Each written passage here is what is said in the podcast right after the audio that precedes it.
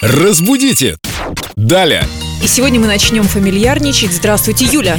Доброе Привет. утро. Салют. Да нет, на самом деле вопрос о фамилиях. Э, Как склоняются фамилии, которые оканчиваются на А? Станюта, Аксюта, Селюта спрашивает Светлана Селюта. И А. продолжение. Есть ли различия А, в вот склонении фамилии у мужчин и женщин? Я отвечу Песня. более развернуто. Я так набрала не для того, чтобы спеть.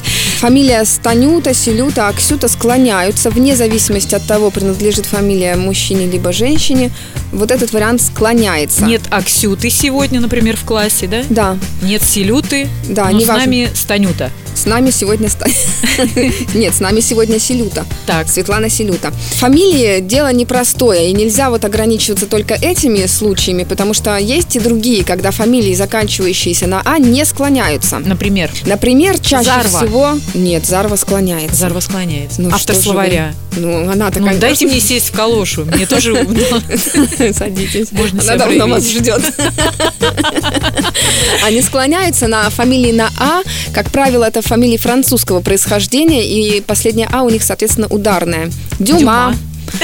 Да, ну Золя, не на я на звук А, да.